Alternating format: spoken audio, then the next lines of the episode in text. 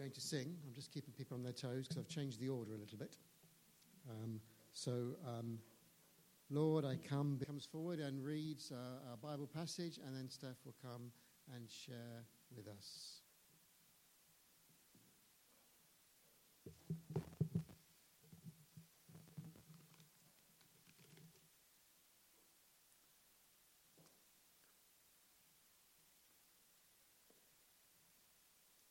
One Timothy one, starting at verse twelve, on page eleven ninety one. I thank Christ Jesus our Lord, who has given me strength, that he considered me trustworthy, appointing me to his service.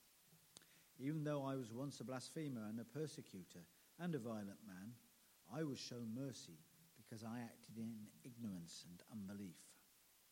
The grace of our Lord was poured out on me abundantly, along with the faith and love that are in Christ Jesus.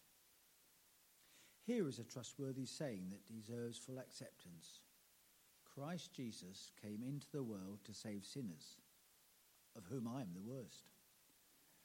But for that very reason I was shown mercy, so that in me, the worst of sinners, Christ Jesus might display his immense patience as an example for those who would believe in him and receive eternal life. Now to the King eternal, immortal, invisible, the only God be honour and glory for ever and ever. Amen. Timothy, my son, I am giving you this command in keeping with the prophecies once made about you, so that by recalling them you may fight the battle well, holding on to faith and a good conscience, conscience, which some have rejected, and so have suffered shipwreck with regard to the faith. Among them are Hymenaeus and Alexander whom I have handed over to Satan to be taught not to blaspheme. This is the word of the Lord.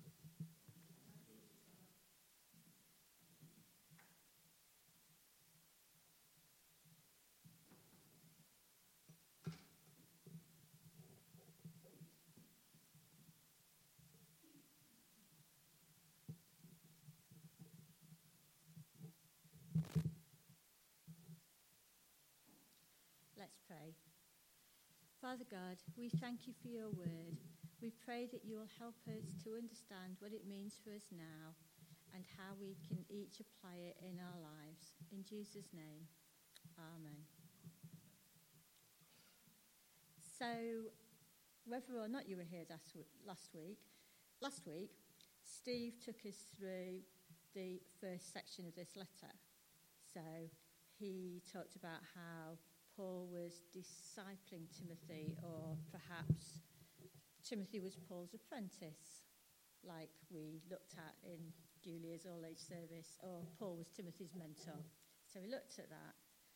And that Paul started to give Timothy some advice about how to counter false teaching. So this week, the second part of that chapter, think about how those words apply to us. So, to do that, first, I think we need to think about the church in Ephesus, which is first mentioned in Acts 18, verses 24 to 28. You can look it up or you can trust me. we'll come on to that. Uh, but it says, Meanwhile, a Jew named Apollos, a native of Alexandria, came to Ephesus. He was a learned man with a thorough knowledge of the scriptures He'd been instructed in the way of the Lord, and he spoke with great fervour and taught about Jesus accurately, though he knew only the baptism of John. He began to speak boldly in the synagogue. When Priscilla and Aquila heard him, they invited him to their home and explained to him the way of God more adequately. So, this church in Ephesus think looks like wasn't started by Paul, but by Apollos, who seems to have been well discipled because he taught accurately about Jesus, spoke in the synagogue. I think it doesn't need a church leader, official, to start a church. It just needed somebody willing to have a go sharing their faith. Apollos is willing, God used him.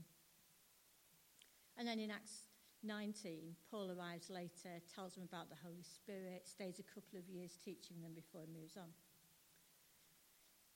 But actually, it was Apollos who started. Now, Ephesus. Dave and Irene, you've been to Ephesus, haven't you? We've been to Ephesus, maybe other people have. It is enormous, isn't it? Even now, as a ruin, it's enormous. And there'd been loads of response to this teaching about Jesus. So by the time Paul's writing this letter, there's loads of Christian groups. It's not a little house church, it's a mega church. And when Paul left Ephesus after his two years, if you read on into Acts 20, 29 to 31, he warned the leaders. He said, I know that after I leave, savage wolves will come in among you and will not spare the flock. Even from your own number, men will arise and distort the truth in order to draw disciples after them. So be on your guard. And we need to also remember that though, you know, in church we've got our Bibles, you can check what's said from the front or what's written in the songs we sing against what the Bible teaches. The early church had got the Old Testament, didn't have the Gospels, they'd only got whatever letters they'd have. Teaching was passed down. They hadn't got the things we'd got to check things against. And over time, I guess the inevitable happened. People started to teach different truths until we get to the point that this letter's written. And Paul's prediction back in Acts 20 comes true. And men had arisen and distorted the truth. And Timothy's job is to correct this teaching and ensure that people remain true to the faith that they've been taught. So, this first chapter of this letter, it's a bit of a sandwich. After the greeting, in verse 3 that we looked at last week, Timothy's charged to oppose false teaching. And then in verses 19 and 20, again, he's charged to deal with false teaching. And in between those sections, the filling, Paul gives him some tools to help him address the issues. Last week, Steve talked about the importance of a proper understanding of the law, the only scriptures they got, remember. And that's part of the sandwich filling. And today's passage is more sandwich filling. The first six verses, verses 12 to 17, as though they're in this letter, addressed to Timothy. They could have been in any of Paul's letters or written to us. And it's just like verse 19 and 20 that are really specifically to Paul about the church in Ephesus. So I think it applies to us now. So let's look at what Paul tells us about himself in verses 12 to 14 and look at God's unexpected appointment. Now, I know that lots of people here have been involved in appointing appointment processes, in maybe appointing team members at work or at church. And it's quite a precise process. And if you want to know how precise, talk to Julia. She's very good at it. But you, you draw up a role description and a person specification, you list all the attributes you think the person needs, you advertise, you shortlist, you interview the people who meet the criteria, and eventually you get references, and finally you announce a person and they start. So I had a look. I found this job advertised for a pioneer evangelist of the church army somewhere else in the country, somewhere down south, I think. And it was for somebody to develop worshipping communities, build and train a core team, and train and encourage local people to get involved in leadership. And I think that sounds pretty much like what Paul was doing when he travelled around. So the advert says the person needs to have a proven track record of communicating faith and winning people for Christ as well as experience working within mission and evangelism. I'm sure we think they sound quite wise things for somebody doing that role. Think back, Acts 9, Paul meets Jesus on the Damascus Road. Just imagine if Jesus and Paul had had a conversation about the opportunity for another disciple to, to join the team, specifically to spread the good news and plant churches throughout the Gentile world. So just imagine oh, Jesus. So, Paul, what past experiences do you have to demonstrate your ability to preach the, gos- the gospel and draw people into the church? Paul, well, I've been a violent man, one of the key people responsible for persecuting your church. I was there when they stoned Stephen, and I've killed and jailed loads of Christians. Jesus. Okay. And uh, how well are you able to explain the gospel, the good news, Paul? Well, actually, I don't really know what you mean, but I don't believe Jesus was the Son of God or raised from the dead. Jesus. Oh, thanks for answering all the questions, Paul, and I'm pleased to tell you you've got the job as an apostle. Now, is it any wonder Paul himself, never mind the other apostles, find this quite an unexpected appointment? Now, we know it didn't quite happen like that. Read Acts 9. And we know that Paul spent a considerable amount of time with the believers in Jerusalem before he actually set off doing anything. But to Paul, it was an unexpected appointment.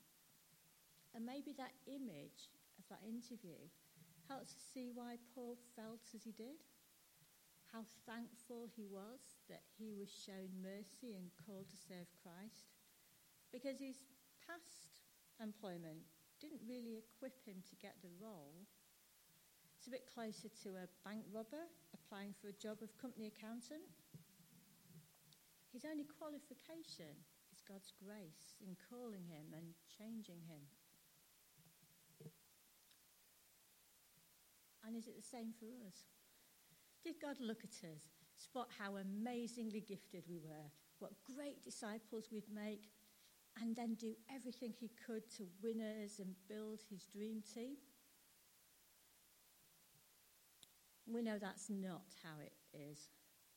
God didn't check first we got the right skills and abilities. Whatever's in our past, He calls us to be His disciples, follow Him, be His witnesses. We're just doing our best, called and accepted by God, working it out one step at a time, leaning on God's promise that He'll be with us and equip us with His Holy Spirit.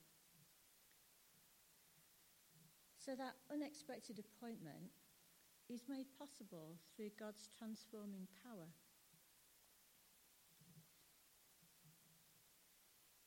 So, verses 15 to 17. Verse 15 contains the well known verse that we sometimes use before confession. Here is a trustworthy saying that deserves full acceptance. Christ Jesus came into the world to save sinners, of whom I am the worst. We love stories of transformation. So, like Cinderella, wowing the prince by turning into the beautiful girl he can't take his eyes off. Eliza Doolittle, Cockney flower girl, passes herself off as a duchess in My Fair Lady. Oh, or, like, more normal. The ugly duckling turns into a beautiful swan. And here, Paul's describing the transformation that's taken place in his life and showing that God's grace turns things upside down and that Paul, an unlikely candidate, becomes an apostle. At the end of verse 15, he describes himself as the worst of sinners. And he explains that because Christ came into the world to save sinners, Christ came to save him. And I think it's probably like when Jesus said, it's the sick that need a doctor, not those who are well. And Paul means that because he's so far away from the truth of the gospel, his need to be saved was so great, and therefore Jesus saved him. But what about us? We don't have that same history as Paul. We weren't there when Stephen was stoned. We haven't been responsible, I don't think so, for killing or imprisoning loads of Christians. It's easy for us to see how great a sinner Paul was before he came to faith. But deep down, we know we've all sinned in different ways. And when we understand our sin in comparison to Jesus' perfection, and we realize we don't just have a few flaws that need improving, but need a complete makeover. That's when we can finally, we should finally stop relying on ourselves and start to trust wholly in God. And then Paul, looking at Paul, gives us hope because if God can use somebody like Paul and turn him into somebody who serves faithfully and effectively, is there any reason why God can't do the same with us and turn us into people that He can use?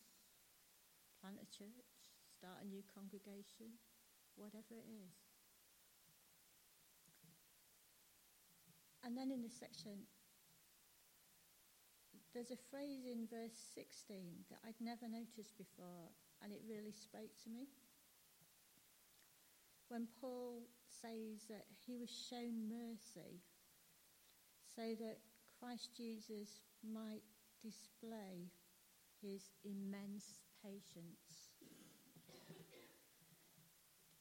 Now, anyone who's been in a situation calling for patience, parent, teacher, things at work, bosses, or people who work for you, you know just how much patience we sometimes need to show others. And here, Paul's saying that however much patience Jesus needs to show when dealing with me or with you, it's probably not as much as he's already shown to Paul. And God has enough patience to go around.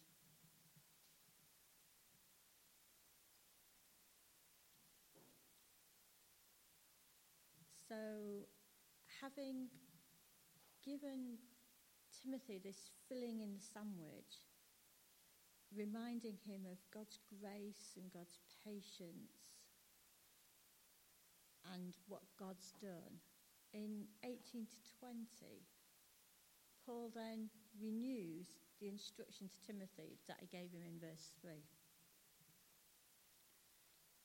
In verse 18, Paul reminds Timothy that he was called by God a long time ago. Last week, Steve talked about this, about prophecies and the faith of Timothy's mother and grandmother. And then Paul follows this by encouraging him to fight the battle well. So uh, no suggestion here of an easy life for this church leader, anyway, or any. And instead, he, he encourages him to keep going because he knows that God's called him. And then we're back to where this chapter began with the false teachers. And verse 19 and 20 reference to those who have rejected their faith and suffered shipwreck. In verse 19 and 20, Paul talks about former members of the faith community, including Hymenaeus and Alexander, who have suffered shipwreck with regard to faith, and who is handed over to Satan to be taught not to blaspheme. This sounds harsh. And to understand Paul's point, we need to go back to verse 13,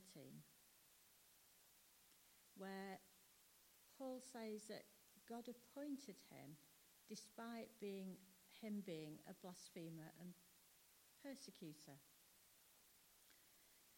Because in verse 13, Paul says that he was shown mercy because he acted in ignorance and unbelief.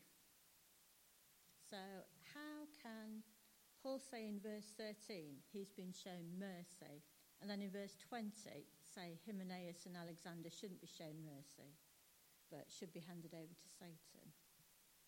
That does feel harsh. But it seems it looks like the distinction Paul's making is really about whether or not they should have known better. So Hymenaeus and Alexander and their friends, and there's more about this in 2 Timothy somewhere. I can't remember what verse, but it's, it's in 2 Timothy. Oh, yeah, 2 Timothy 2, 16 to 19.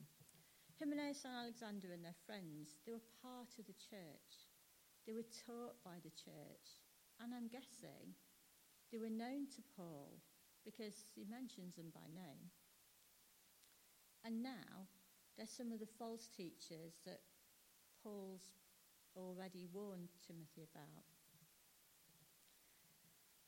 And in 2 Timothy 2 16 to 19, Hymenaeus is described as somebody who's destroying people's faith by teaching that the resurrection, meaning Jesus returning and the dead being raised on the last day has already taken place.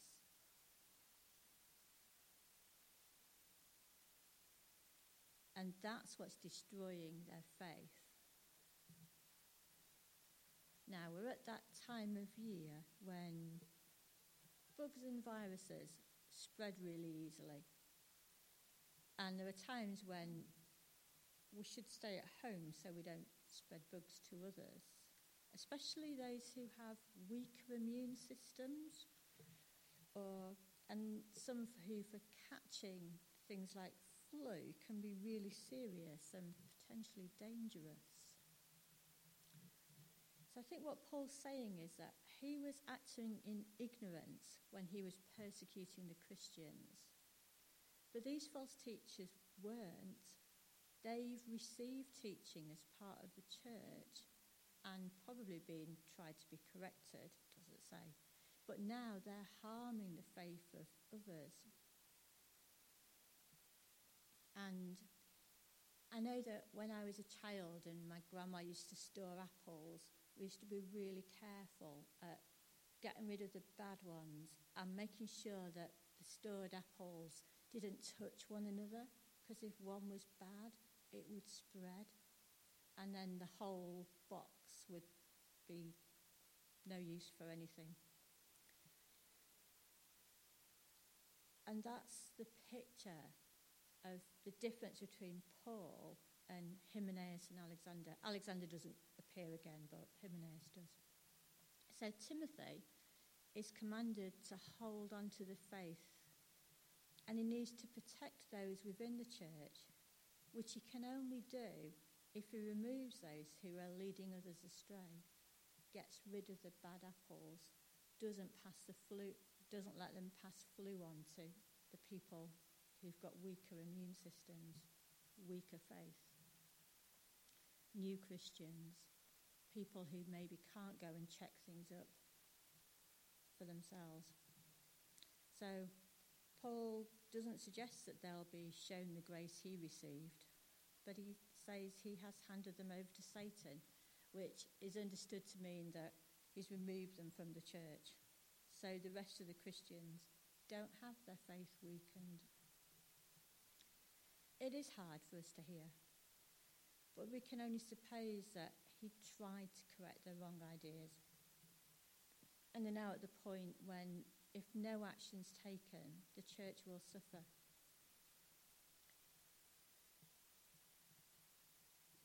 And the remedy is probably that we have is good teaching and check it in your Bible.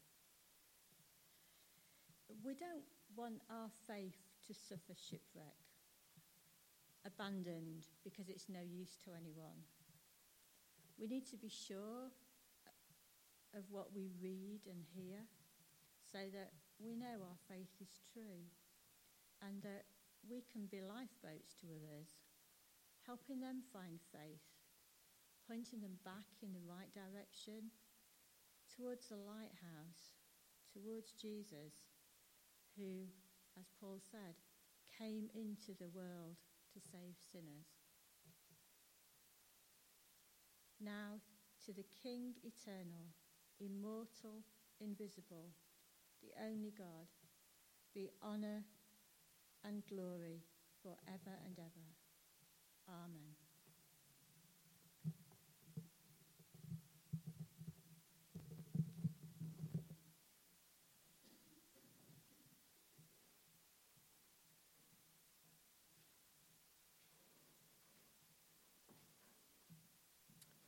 Thank you, Steph, for um, explaining that passage so clearly. And um, I don't know about you, but I can think of, of friends who I've known for years, and then somehow they their faith gets sh- shipwrecked. They lose their faith, or they go off and get involved in other things. And it's uh, really important that we consider these issues. And we are that we're a church that has that kind of a culture where we can uh, check out what people are teaching. We can ask questions. We can challenge each other. That's really, really important. So thank you, Steph, for all you've shared this evening. We're going to close by singing about that grace.